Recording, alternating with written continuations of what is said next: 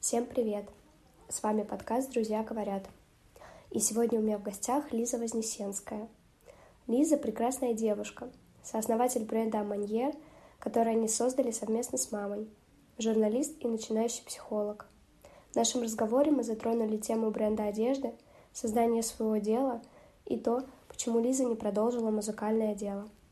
Слушайте подкаст во всех социальных сетях, отмечая меня и Лизу. Enjoy!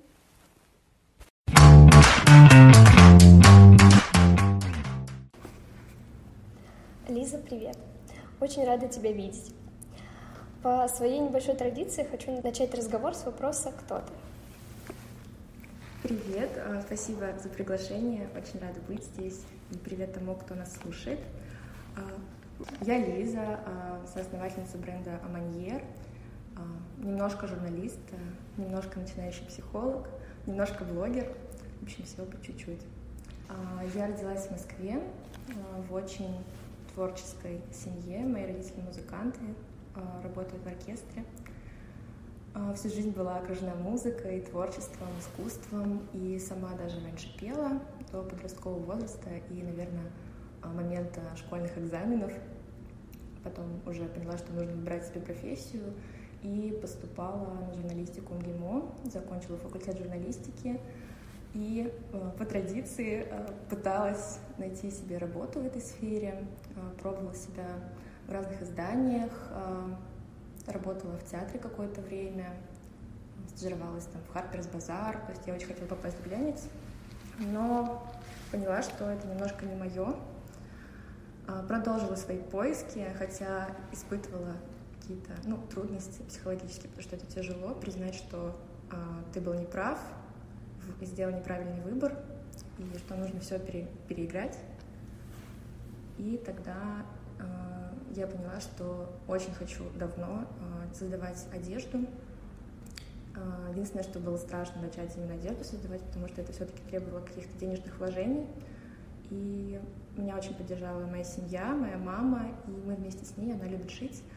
Начали с того, что мы создавали э, сумочки ручной работы. Буквально вчера ходили с ней э, по торговому центру, выбирали моему молодому человеку подарок, и проходили мимо Манго, и там э, лежали эти сумочки. Когда мы начинали, это был две тысячи восемнадцатый год, э, и там лежали эти сумочки в Манго, и точно такие же. И было так приятно, потому что ты это делал уже много лет назад, а сейчас что-то доходит. У меня часто так бывает, наверное, высокомерно немножко звучит, но я часто э, думаю о том, что что-то хочу купить. Вообще это была такая единственная боль, почему я решила именно одежду создавать. Потому что мне с детства э, хочется какую-то определенную вещь, и я никогда не могу ее в магазине найти, конкретно ту, которую я хочу. И она появляется уже спустя там, год или полтора, вот в том виде, в котором я хотела ее видеть, но я уже где-то нашла похожую, или там мама мне сшила что-то похожее, и всегда очень обидно, когда э, в итоге нужно ждать, чтобы получить желаемое. Ты сказала, что вообще из творческой семьи, и у тебя родители музыканты, и ты сама занималась вокалом больше десяти лет, и сейчас для тебя это не является увлечением, просто в детстве ты прошла детское Евровидение, и это вообще, может быть, стало толчком или, наоборот, не стало толчком для дальнейшей карьеры? Угу. Скорее, наоборот. На детское Евровидение я прошла, и там нужно было написать песню, и э, заведомо было известно, кто будет победителем. То есть это такая история больше про э, то, чтобы засветиться на телевидении, чтобы тебя кто-то заметил, но мое такое жесткое убеждение, что дети и подростки в... на эстраде, они ну, никому не нужны, ну, мне так кажется. Все-таки шоу-бизнес — это про продюсерские проекты, про работу продюсера, потому что у нас в стране, вообще в мире очень много классных голосов, а где они? Ну, не знаю, ну, в ТикТоке, там, на Ютубе. Это очень обидно. Я тогда очень расстроилась, когда это осознала, мне было тринадцать, или, может быть, двенадцать лет, что я очень горела этим, мне очень нравилось петь, заниматься вокалом. Но когда я поняла, что а, от меня зависит совсем немного, и по большей части зависит от каких-то жизненных обстоятельств, от моей там напористости. То есть я могу э, совершенствоваться, да, и заниматься больше, э, петь лучше, э, заниматься спортом, танцами, там, чтобы классно выступать, э, но в то же время могу и оказаться никому не нужной, потому что у кого-то есть деньги, чтобы заплатить за победу в конкурсе. Я очень расстроилась. Мой папа был э, немножко против того, чтобы я э, пошла там в эстрадно-джазовое училище, я хотела учиться, вот, э, потому что, ну, я его понимаю, это профессия, которая мне гарантирует э, такое, э, будущего, он очень за меня переживал, что у меня не будет денег, не будет работы, вот, поэтому я пошла в журналистику. Но э, сейчас я по привычке пою всегда себе под нос с утра, когда встаю, когда что-то готовлю, в душ, конечно же. Надо мной очень смеется мой молодой человек и говорит, что тебе нужно снимать камеры в ТикТок или что-то такое, ну или даже в Инстаграм, но э, я спустя время просто растеряла вот эту уверенность в себе, и мне в этом плане сложно открыться людям, и даже, ну вот, откровенно начать и снять какую-то сториз, где я пою, там, с гитарой или еще где-то. Мне почему-то есть какой-то страх, что если мне напишут: «Боже, как ты ужасно поешь», вот это, наверное, больше всего я боюсь, хотя я знаю, что я пою неплохо. Вот, поэтому, наверное, пока я не планирую это выставлять на всеобщее обозрение, но в душе, конечно, я это очень сильно люблю до сих пор. А вот критика для тебя, она всегда была такой цепляющей? Или раньше, ну, ты как бы к ней относилась как-то, ну, хорошо написали, но и не нравится, и не нравится? Или всегда все-таки вот, ну, задевала это? Ну, в, в раннем детстве я вообще считала, что я самая лучшая и самая классная. А потом, наверное, в школе был какой-то переломный момент. И да, до сих пор, ну, сейчас уже в меньшей степени, но вообще, да, я воспринимаю критику очень болезненно, потому что я не могу сказать, что я на сто процентов уверена в себе. Ну, вообще, мне кажется, это не только от этого зависит. Просто я прорабатывала с психологом, почему я пошла на психологию, я очень много работала с психологом, и вообще мне очень интересна эта тема. Я прорабатывала вот эту, это желание всем нравиться, то, что очень сильно мешает жить, потому что невозможно нравиться всем, невозможно быть идеальным, потому что идеала не существует. И вот это да. Но иногда, конечно, сталкиваюсь до сих пор с тем, что критика воспринимается мной болезненно. А ты училась в университете на журналистику, а психология — это как дополнительное образование или какие-то курсы? А, да, ну, первое образование у меня журналистика, а психология — это программа профпереподготовки, то есть у меня будет диплом, с которым я могу работать и пойти в любую компанию. Вот. То есть это такое дополнительное образование, просто это не магистратура, потому что у меня, если честно, нету сейчас такого, как сказать, ну, ресурса и времени, чтобы учиться в магистратуре. Во-вторых, это сильно дороже, чем получать диплом о профпереподготовке. Вот. Но я, да, я учусь в таком институте, где мне дадут диплом. Ты затронула еще стажировку по журналистике. Расскажи, пожалуйста, в каком формате ты проходила? Ты печатала статьи для журнала или м, работала конкретно в офисе, там, да, может быть, чем-то управляла? Ну, смотря какая стажировка, у меня была она не одна, и я и статьи писала. Ну, вот одна такая самая большая, да, я писала статьи, брала интервью тоже несколько раз, ходила на мероприятия, но это было вообще очень давно, еще сразу после учебы. И еще одна стажировка у меня была, я писала новости для сайта, вот. Ну, да, просто писала новости для сайта, и не то чтобы общалась с кучей интересных людей, просто сидела и искала какие-то новости в зарубежных СМИ, которые можно было переписать и выложить на сайт, грубо говоря, ну, в новостную ленту. А у тебя есть а, какой-то кумир, возможно, какой-то телеведущий? Потому что журналистика такая все-таки, наверное, разносторонняя сфера, потому что, отучившись на нее, можно быть не только журналистом, Вот. Но мне очень интересно узнать, и почему, почему именно этот факультет? Почему даже не психологию выбрала, а вот именно журналистику? Ну, я в школе почему-то ассоциировала психологию э, с чем-то, ну, с врачами. Ну, не почему-то, потому что так отчасти и есть. Э, и думала, что это совершенно не мое. Я не знала, что там столько интересной информации и вообще э, пространства для э, какого-то развития. И я очень любила просто читать. Не очень любила писать, до сих пор не очень люблю. Но у меня такая врожденная грамотность, у меня очень грамотная мама, она меня с детства э, всегда учила, что нужно писать грамотно. Вот. И мне достаточно просто, если я начну писать, мне достаточно просто что-то написать. И я любила читать, и в школе я подумала, что если я так люблю читать и могу писать, то почему бы мне не пойти на журналистику? Кумирами достаточно сложно. Не могу сказать, что у меня есть какой-то кумир, на которого я равняюсь. Но в журналистике мне нравится Эллен, шоу Эллен. Она классная, мне нравится, что она такая. Я люблю э, тех, кто заставляет меня смеяться. Э, кого еще я смотрю? Я на самом деле мало слежу за какими-то журналистами. Ну, Дудя, конечно, смотрю.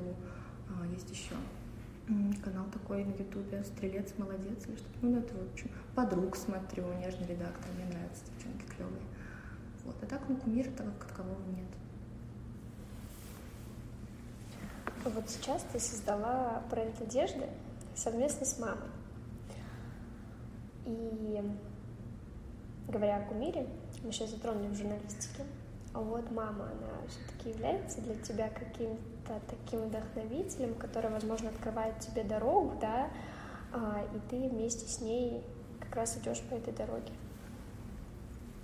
Ну, мама для меня, она моя опора, поддержка.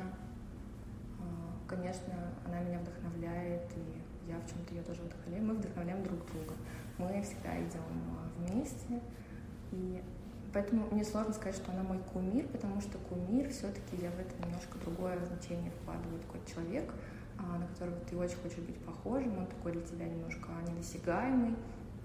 А мама, она для меня такая теплая, светлая, нежная и что-то очень близкое. Не могу сказать, что недосягаемое, что-то очень близкое.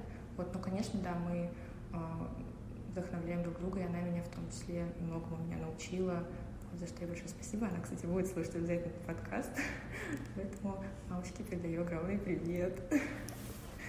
Это, это очень замечательно, когда слушают твой подкаст те люди, которые тебя вдохновляют. Это очень приятно.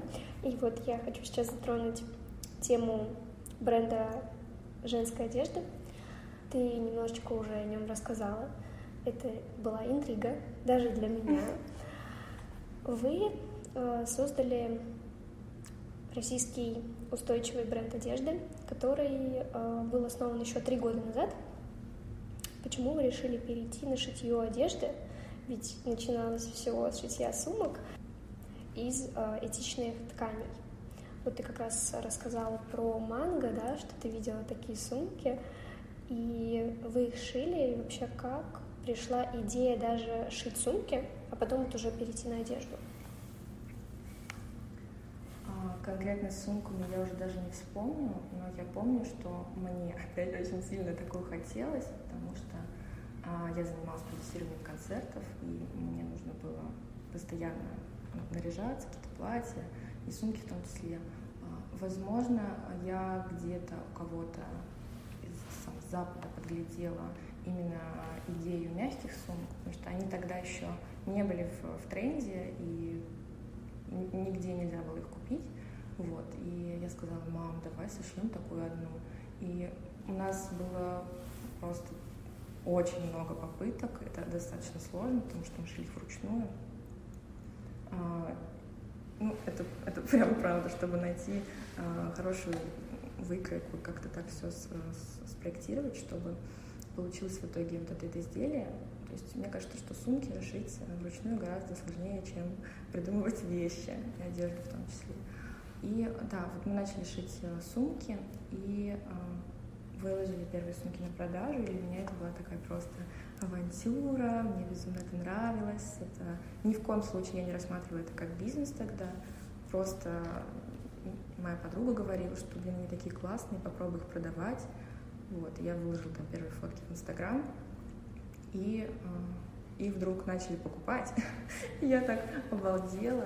Были девушки, которые с ними фотографировались. Потом еще был а, один такой мультибрендовый магазин а, онлайн. Они написали мне, что очень хотят, чтобы мы продавались у них на сайте. Я, кстати, не знаю, что с ними сейчас случилось, вот, не следила за ними, потому что как-то у нас не очень пошло сотрудничество. Но факт в том, что они брали эти сумки на фотосессию и там выкладывали себе на сайт. Они вроде закрылись, вот, ну, наверное, из-за пандемии, не знаю. Но когда я увидела, что это покупают настоящие люди, живые, и им это нравится, и они фотографируются, с этим пишут «спасибо, как здорово», там отмечают на фотографиях. И меня это так вдохновило, и вообще я, я была очень счастлива, и я сказала: мам, а почему бы нам не попробовать что-нибудь еще? Вот, я еще захотела какую-то вещь, которую я раньше не могла найти в магазине, и мама мне ее сшила. Я говорю: мама, почему бы нам не попробовать шить какую-то одежду? Может быть, совсем немного. Но там, конечно, была самая большая проблема с производством. Я прекрасно понимала, что я не хочу это видеть в качестве какого-то такого холодного бизнеса и закупать что-то в Китае или в других странах и просто перепродавать. Это совершенно не, не моя история. Я хотела делать это самостоятельно. Я сразу хотела, чтобы это было экологично, осознанно, потому что если уж начинать делать бренд сейчас, то мне кажется, что лучше его начинать именно делать устойчиво, чтобы он был устойчивый, экологичный, этичный в том числе. Вот. И, в общем, просто я была вдохновлена людьми. И когда я увидела то, что я создаю на других людях, и то, что им это нравится, меня это очень сильно смотивировало, да, и так появился наш бренд, уже мы начали шить одежду. Так как вы делаете это вместе с мамой, мне очень было бы интересно узнать, кто из вас занимается упаковкой и отправкой посылок. Потому что я знаю, что у вас нет команды, а только вы, мама и швея. Да, все правильно. Всем этим занимаюсь я. Ну, собственно говоря, я их сама упаковываю, сама отправляю. Мама шьет мешочки из остатков ткани для упаковки, которых мы отправляем.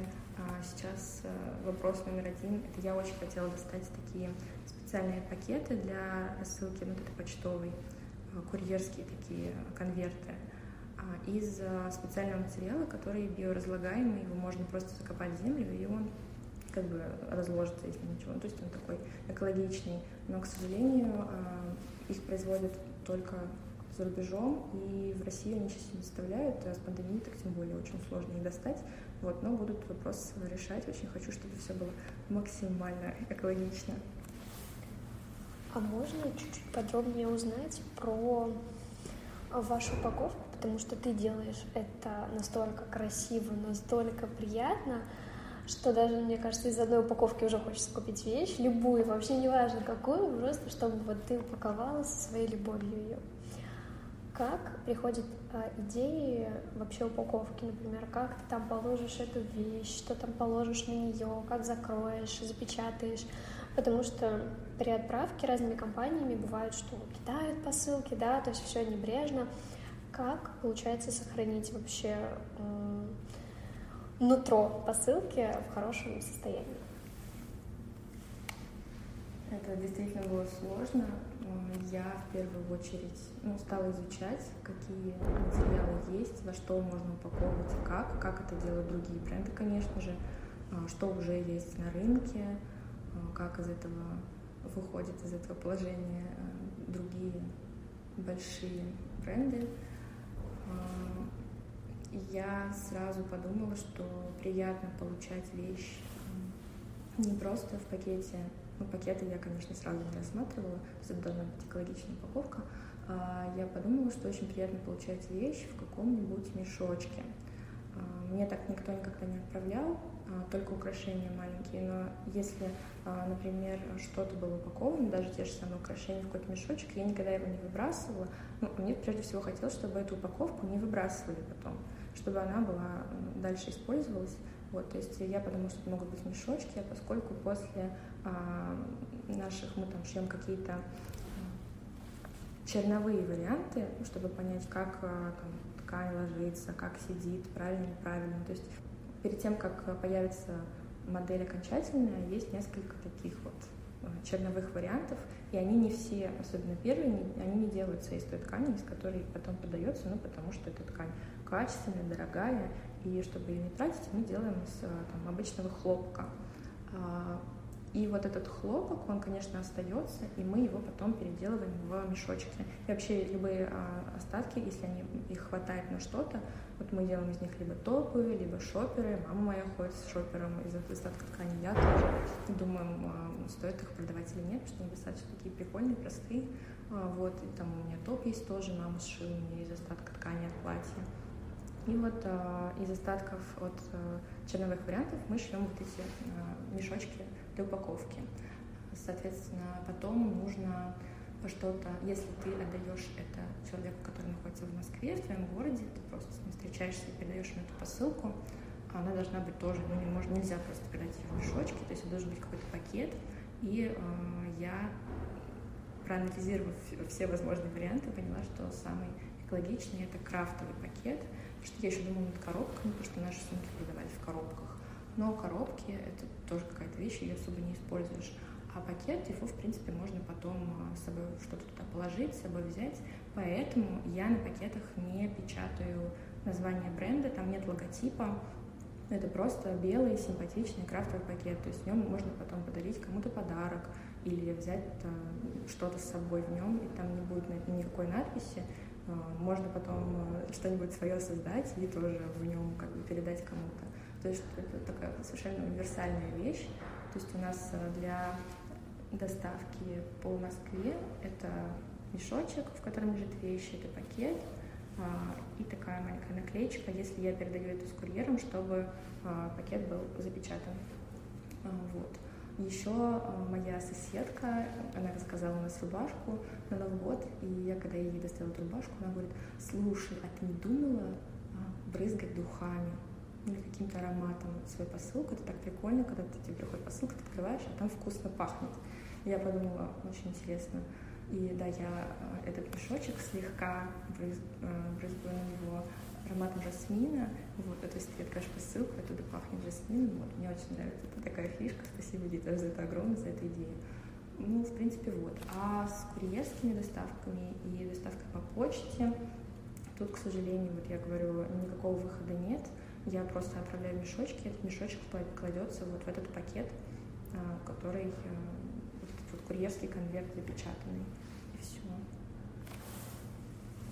У вас, получается, на крафтовых пакетах нет надписи, а на мешочках есть ваш логотип магазина, или он тоже просто без логотипа? Нет, мешочек тоже без логотипа. Опять же, я подумала, что э, можно что-то вышить или еще что-то, но потом поняла, что, наверное, нет, лучше делать без логотипа, потому что э, он у нас э, и в большинстве случаев это бежевый мешочек, но он такой симпатичный, минималистичный, то есть можно там в нем хранить белье какое-то в шкафу.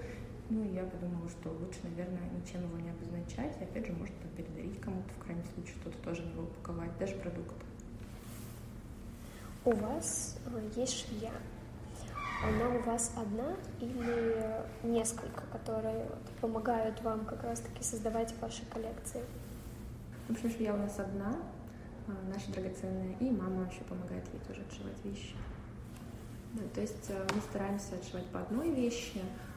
Иногда, вот когда новая коллекция или какой-то у нас будет анонс, или, например, реклама у блогера или еще где-то, тут, понятно, нужно просто, чтобы успеть человеку доставить, нужно сшить несколько вещей сразу. И обычно та, которая рекламируется, она покупается больше всего, и, соответственно, там сшиваешь не два платья, а там семь платьев, вот, чтобы просто человеку на, в этот же день отправить ее. А как ты решила сотрудничать с вашими моделями, с которыми ты уже сотрудничала, у вас были съемки, то есть какие-то, может быть, твои знакомые, подруги, или вы опираетесь на какие-то критерии, и ты пишешь, предлагаешь, сотрудничаешь? Модели для первой съемки нашей первой коллекции я искала через Инстаграм. У меня просто был какой-то образ в голове, какие-то должны быть девушки, и было достаточно так немножко банально, я бы сейчас делала совершенно не так. То есть мне казалось, что это должны быть для каталога такие худенькие, высокие модели с интересной внешностью, и все. Мне очень повезло, я нашла шикарных красоток, в жизни они еще красивее, чем на фотографиях, я вообще э, восхищаюсь женщинами, очень люблю красивых людей, и я, когда мы в первый раз с этими моделями встретились на съемке, я прям, мне кажется, постоянно говорила, какие вы красивые, какие вы красивые, какие вы красивые, вот, да, э, очень приятно было видеть потом этих моделей на каких-то рекламных этих вот афишах, в каких-то магазинах, я их иногда захожу, или там в журнале встречать. Вот такие очень классные, простые девчонки.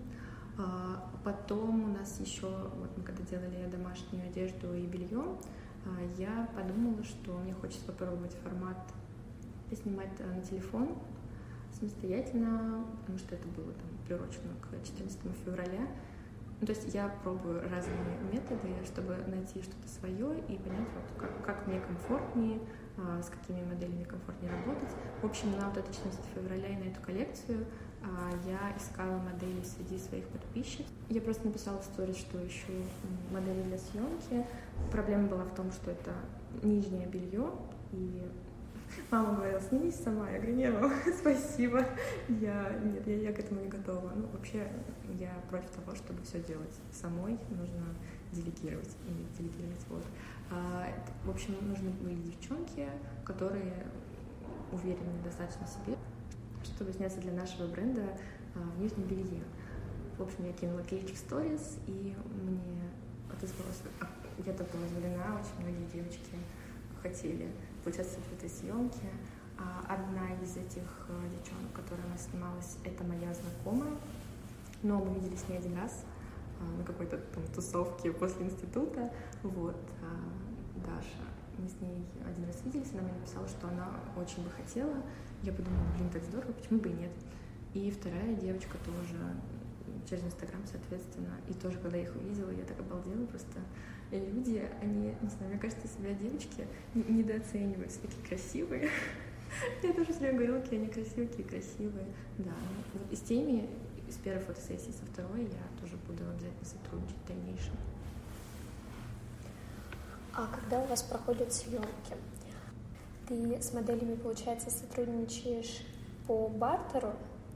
Или это какая-то уже такая финансовая история, потому что, наверное, сейчас много людей, которые с этим сталкиваются и не знают, как лучше. То есть кто-то просто пишет, да, чтобы посотрудничать, и они себя увидели, да, там, например, на этой страничке, там, в белье, вот. Кто-то приходит на финансовую сторону, да, то есть как бы ты хочешь со мной поработать, это так, стоит таких-то денег, вот, кто-то дарит одежду. Как делаете это? Крупная съемка, которая нужна для такого каталожного типа, для сайта, во-первых, там снимаю уже не я на телефон, а профессиональный фотограф, и эти модели, конечно, которые работают за гонорар, то есть у них почасовая оплата, вот, и мы им платили деньги. А девочки, которые были на второй фотосессии, они были согласны по бартеру, просто чтобы пофотографироваться, им было это интересно. Я... Мне было это очень приятно, вот, но я, конечно, мне кажется, что любой труд, он должен быть оплачен, либо как-то вознагражден, не обязательно денежно, лучше, конечно, деньгами. То есть у меня нет с этим проблем, я не стремлюсь со всеми работать по бартеру, бесплатно и просто за спасибо. Я это не люблю. И вот девчонкам, которые были на второй фотосессии, мы просто подарили вот то, в чем они, они просто выбрали. Я сказала, выбирайте все, что хотите, можете с фотосессии, можете с сайта, просто выберите, что вам нравится, потому что вы уделили нам время, свою, свою энергию, силы, поэтому да, они выбрали подарок. И вот бренд одежды. Это ведь большой шаг и большие вложения. все расчеты и закупки тоже осуществляются лично тобой, или мама тоже в этом участвует? Ну, здесь, конечно, участвует моя мама тоже.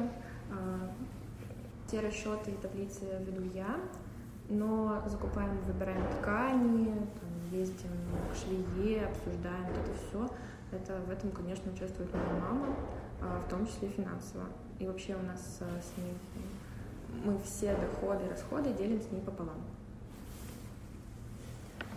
И я бы хотела затронуть ваш сайт, вообще ваш внешний вид, даже Инстаграм, потому что это очень такое важное наполнение, а сайт это уж тем более сейчас, наверное, самая такая нужная штука, потому что Инстаграм и Директ это не всегда, знаешь, как-то правильно, даже можно так сказать, не всегда это удобно, хочется все-таки зайти, там, да, посмотреть, добавить в корзину, там, может быть, пообщаться как раз-таки там сразу с менеджером, так удобнее.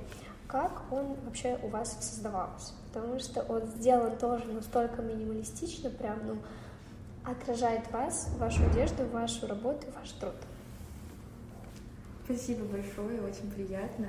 Ну, кстати, насчет э, сайта, который есть сейчас, не знаю, когда будет подкаст, но он мне уже не очень нравится и, в принципе, не очень подходит по функционалу. Я его делала на Вигбо раньше, ну, сколько, полтора года назад, год.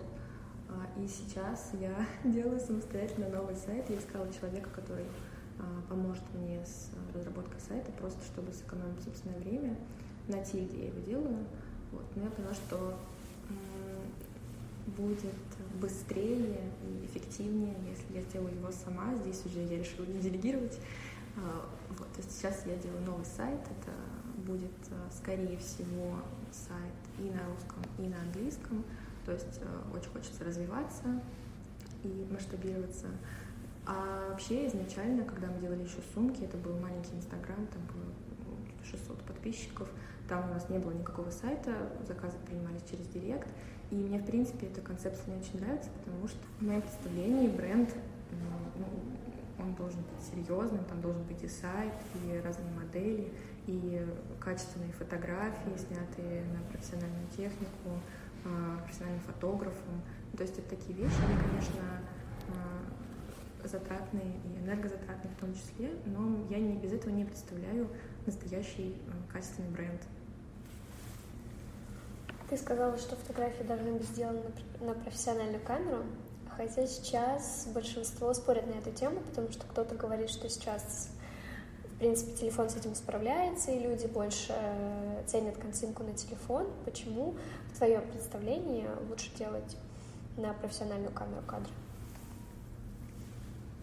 Ну, вообще, не только, конечно, профессиональные, просто, мне кажется, они должны быть и на профессиональную камеру, и на телефон, но зависит от того, где эти фотографии размещаются. Например, на сайте я представляю это так, что ты заходишь на сайт, и там должен быть как бы каталог, магазин, то есть фотографии должны быть сделаны качественно, видно, чтобы было видно любые детали, можно было все просмотреть при хорошем свете, в хорошем качестве, ну и вообще они должны выглядеть интересно, красиво. Я так не могу, к сожалению, поэтому у нас есть наш фотограф.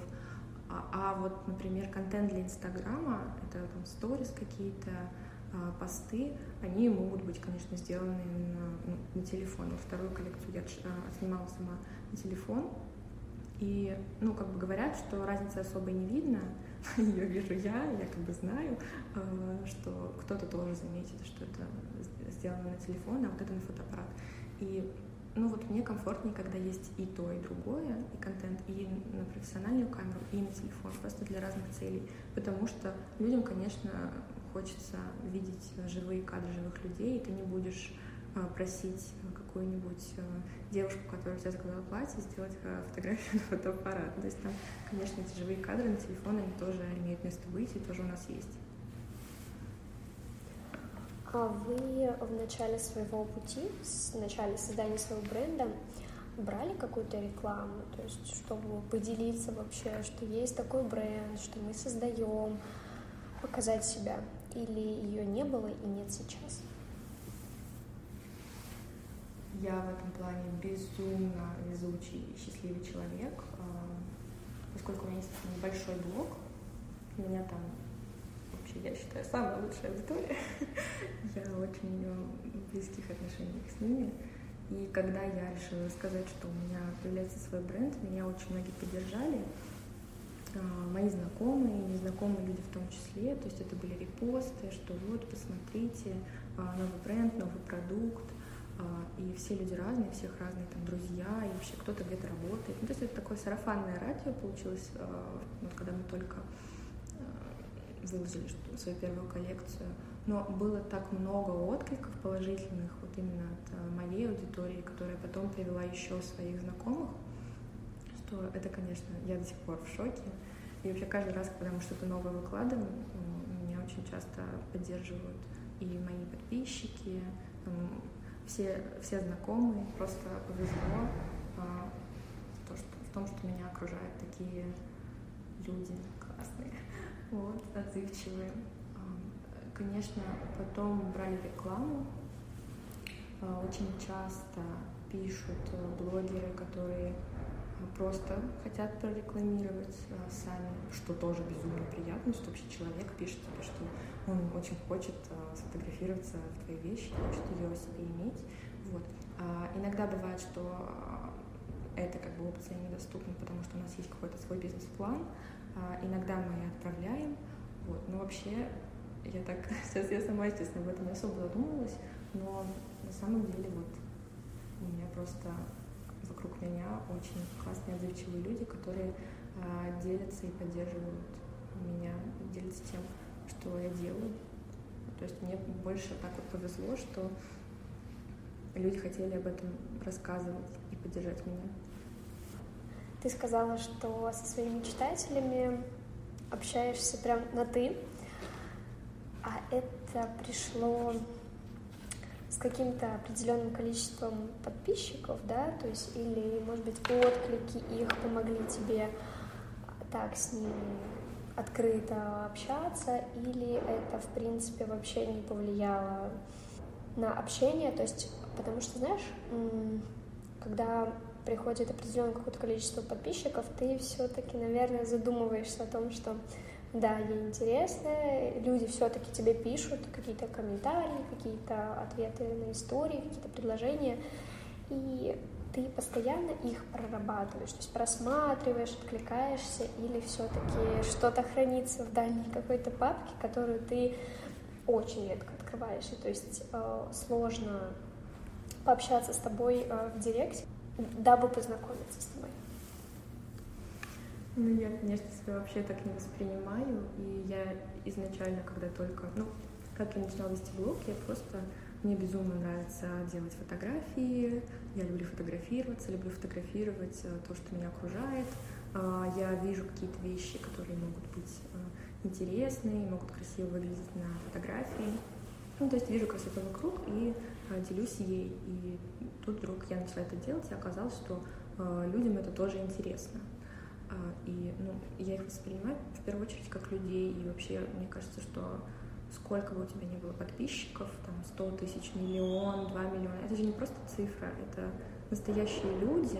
Конечно, все люди разные, и бывают те, которые пишут какие-то грубости, ну, здесь уже другая схема, с такими лучше не общаться, но это прежде всего люди, и с ними нужно разговаривать по-человечески. Я, да, я всегда отвечаю там, в директ на какие-то вопросы и на комментарии в том числе. Я вообще иногда до сих пор думаю, что, боже, мне кто-то написал в директ, и комментарии, ну, ничего себе, человек потратил свое время, написал комментарий и поделился какой-то своей мыслью, это безумно ценно.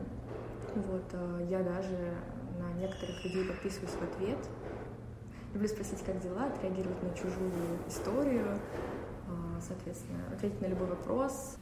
Но я человек достаточно закрытый и замкнутый, а, и я интроверт стопроцентный.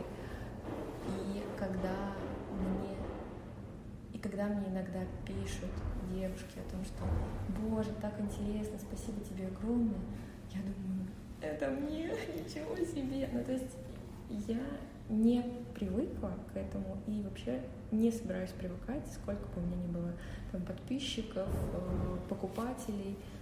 В общем, надеюсь, что я правильно несла свою мысль, просто э, стараюсь привыкать к тому, что люди могут быть добры. Я считаю, что это вообще самое ценное, что может быть в жизни, когда люди добры друг к другу, они общаются, и они готовы друг друга поддерживать. Мне это всегда очень приятно. А ты никогда не задумывалась о создании своего YouTube-канала, например? Или какой-то YouTube тоже, да, странички для своего бренда? Вообще показывать всю, весь процесс создания, какое-то такое закулисье, потому что, мне кажется, это всем интересно смотреть, как создается, как упаковывается, да, и как вообще доходит до людей. Не было таких мыслей? Я очень хотела создать свой YouTube-канал э, до пандемии, и когда прошлой весной нас закрыли на карантин всех, я как-то так еще работу новую нашла, и как-то вот это мое стремление, вдохновение, оно куда-то ушло, и я постоянно находилась в своей квартире, дома, и ну вот как бы силы и вдохновения его просто не было. Сейчас оно постепенно возвращается, потому что мы все возвращаемся к жизни, чаще покидаем свою квартиру все-таки. И у меня, именно почему я говорю про квартиру, просто все-таки большая часть контента для Ютуба, я понимаю, что она будет сниматься дома, потому что я фрилансер, у меня есть работа, я работаю из дома, дома я учусь, я достаточно много времени провожу дома. Конечно, там бывают какие-то поездки, в том числе по задачам бренда, и это прикольно было бы показать, но вот именно вопрос с квартирой меня немножко останавливает, потому что я собираюсь переезжать в конце года или в начале следующего года в новую квартиру, и вот тогда я думаю, что у меня будет YouTube-канал, я хочу в это верить, просто не зарекаюсь и не хочу как бы давать себе обещаний, чтобы потом не расстраиваться. Вот, но я планирую его открыть в следующем году, наверное, следующей весной. Я понимаю, что, возможно, это уже будет не так актуально, как сейчас, а может быть и нет. Ну, то есть всегда лучше, если ты делаешь что-то в соцсетях, лучше, чем раньше ты это начнешь делать, тем лучше. Да, что минус год, это, конечно, не очень хорошо, с одной стороны. С другой стороны, если оставить все вот эти погони за просмотрами, лайками, подписчиками и прочим, воспринимать это просто как часть своей жизни и творчества, то это все не важно, и нужно делать тогда, когда тебе комфортно это делать. Вот. Но я об этом не раз думала, да, просто меня немножко угнетает эта моя э, домашняя атмосфера, не знаю, как сказать. Ну, в общем, у меня просто не очень большая квартира, и если снимать что-то оттуда, то это будет приблизительно примерно всегда один и тот же ракурс или два одинаковых ракурса.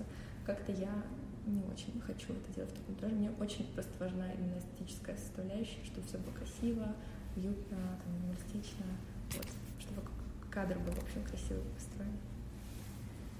И я хотела бы вернуться назад к бренду и задать тебе один очень важный вопрос, очень прям меня интересующий. Ты себя больше позиционируешь как владелец бизнеса или предприниматель? Я себя позиционирую как созидатель. Ну, то есть, конечно, это бизнес, и не нужно и не хочется уходить куда-то в дебри вдохновения и творчества. Все-таки нужно с холодным умом к этому подходить, рассчитывать всякие издержки, вот, вести бухгалтерский учет и прочее, все эти вопросы надо соблюдать.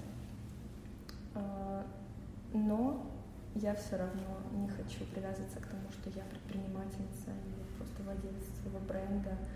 Мне нравится больше воспринимать себя как человека творческого, потому что если акцентировать свое внимание только на цифрах и на деньгах, то это не принесет никакого абсолютно счастья, мне кажется.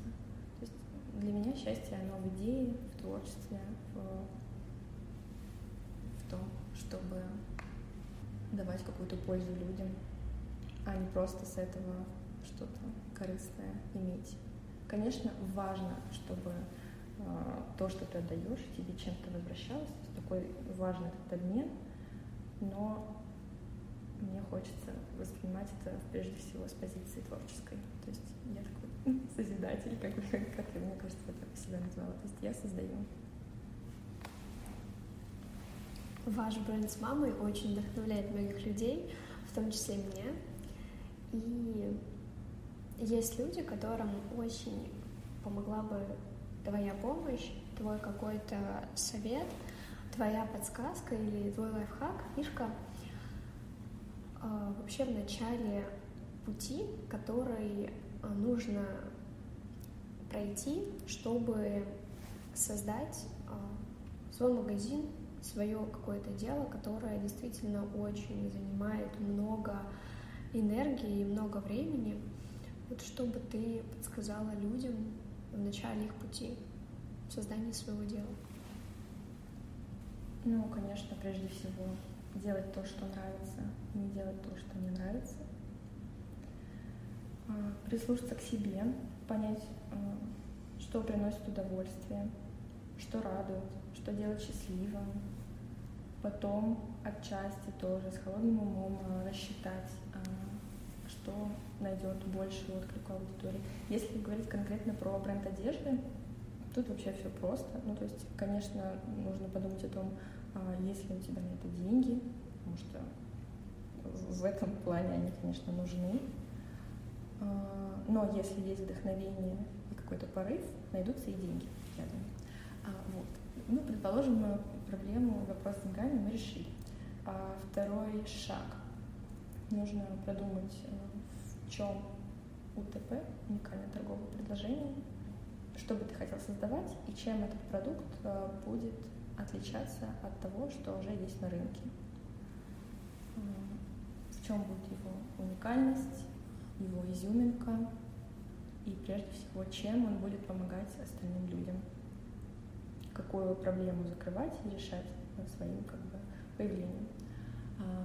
Обязательно, если, предположим, такой продукт есть, и его уникальность уже продумана, и вы это для себя решили, нужно продумать идентику, и, то есть образ этого бренда и ДНК.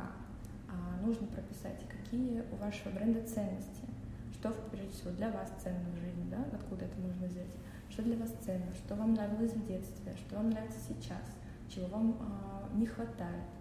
Какие ценности вы будете а, доносить, транслировать. А, что касаемо айдентики, то есть это какие будут цвета.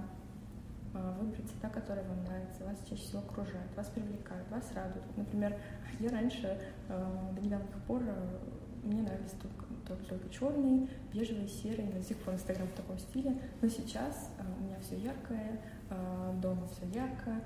Одежду я стала покупать яркую, ногти тоже стараюсь делать яркими, то есть и даже новые, новые ткани для новой коллекции мы тоже купили яркие, и я понимаю, что вот наши цвета базовые, они будут сейчас меняться для бренда. Соответственно, если это цвета, они у вас должны вызывать какие-то ассоциации, с чем они ассоциируются, то есть если это бренд минималистичный, тоже про такое все бежевое, черное, серое, то есть это с чем это будет ассоциация? С каким-то спокойствием, умиротворением. То есть, соответственно, ценности, которые вы будете своим брендом доносить, да, они, скорее всего, будут связаны вот с ощущением вот, этой вот, вот этого умиротворения, гармонии. А если у вас в бренде будут присутствовать яркие цвета, то это счастье, радость. То есть это все взаимосвязанные такие вещи. Цвета очень важны для бренда.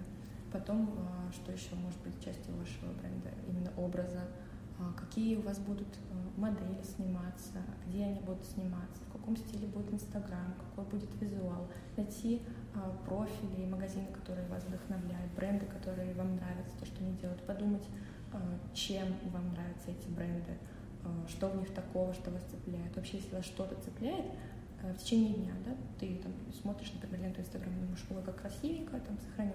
Задать себе вопрос, почему ты это сохранил, что именно конкретно тебе здесь понравилось, описать это в одном предложении, несколькими словами. И вот это все объединить и создать такое нечто свое, уникальное, что будет делать тебя счастливым. Очень полезная рекомендация даже для тех, кто создает не бренд одежды, а просто начинает свое дело. Рекомендация в том, чтобы изучить изучить а, внутри и понять, послушать себя, когда ты будешь это изучать, потому что вдруг ты хочешь, потом узнаешь и уже ну, поймешь, что тебя не тянет на это, потому что без этого никуда.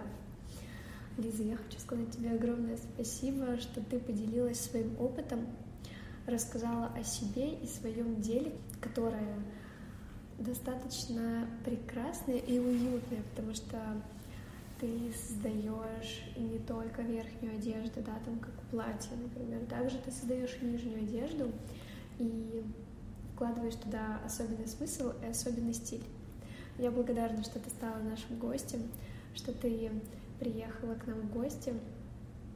Спасибо тебе большое. Спасибо огромное, что ты меня позвала, и спасибо тем, кто это прослушал. Я надеюсь, что это было полезно, и я вложила в это частичку своей души. Желаю тому, кто это слушает, и тебе найти себя, ценить себя, уметь себя слышать и как можно больше создавать прекрасного. Спасибо большое.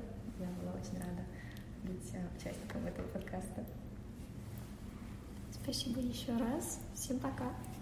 Пока.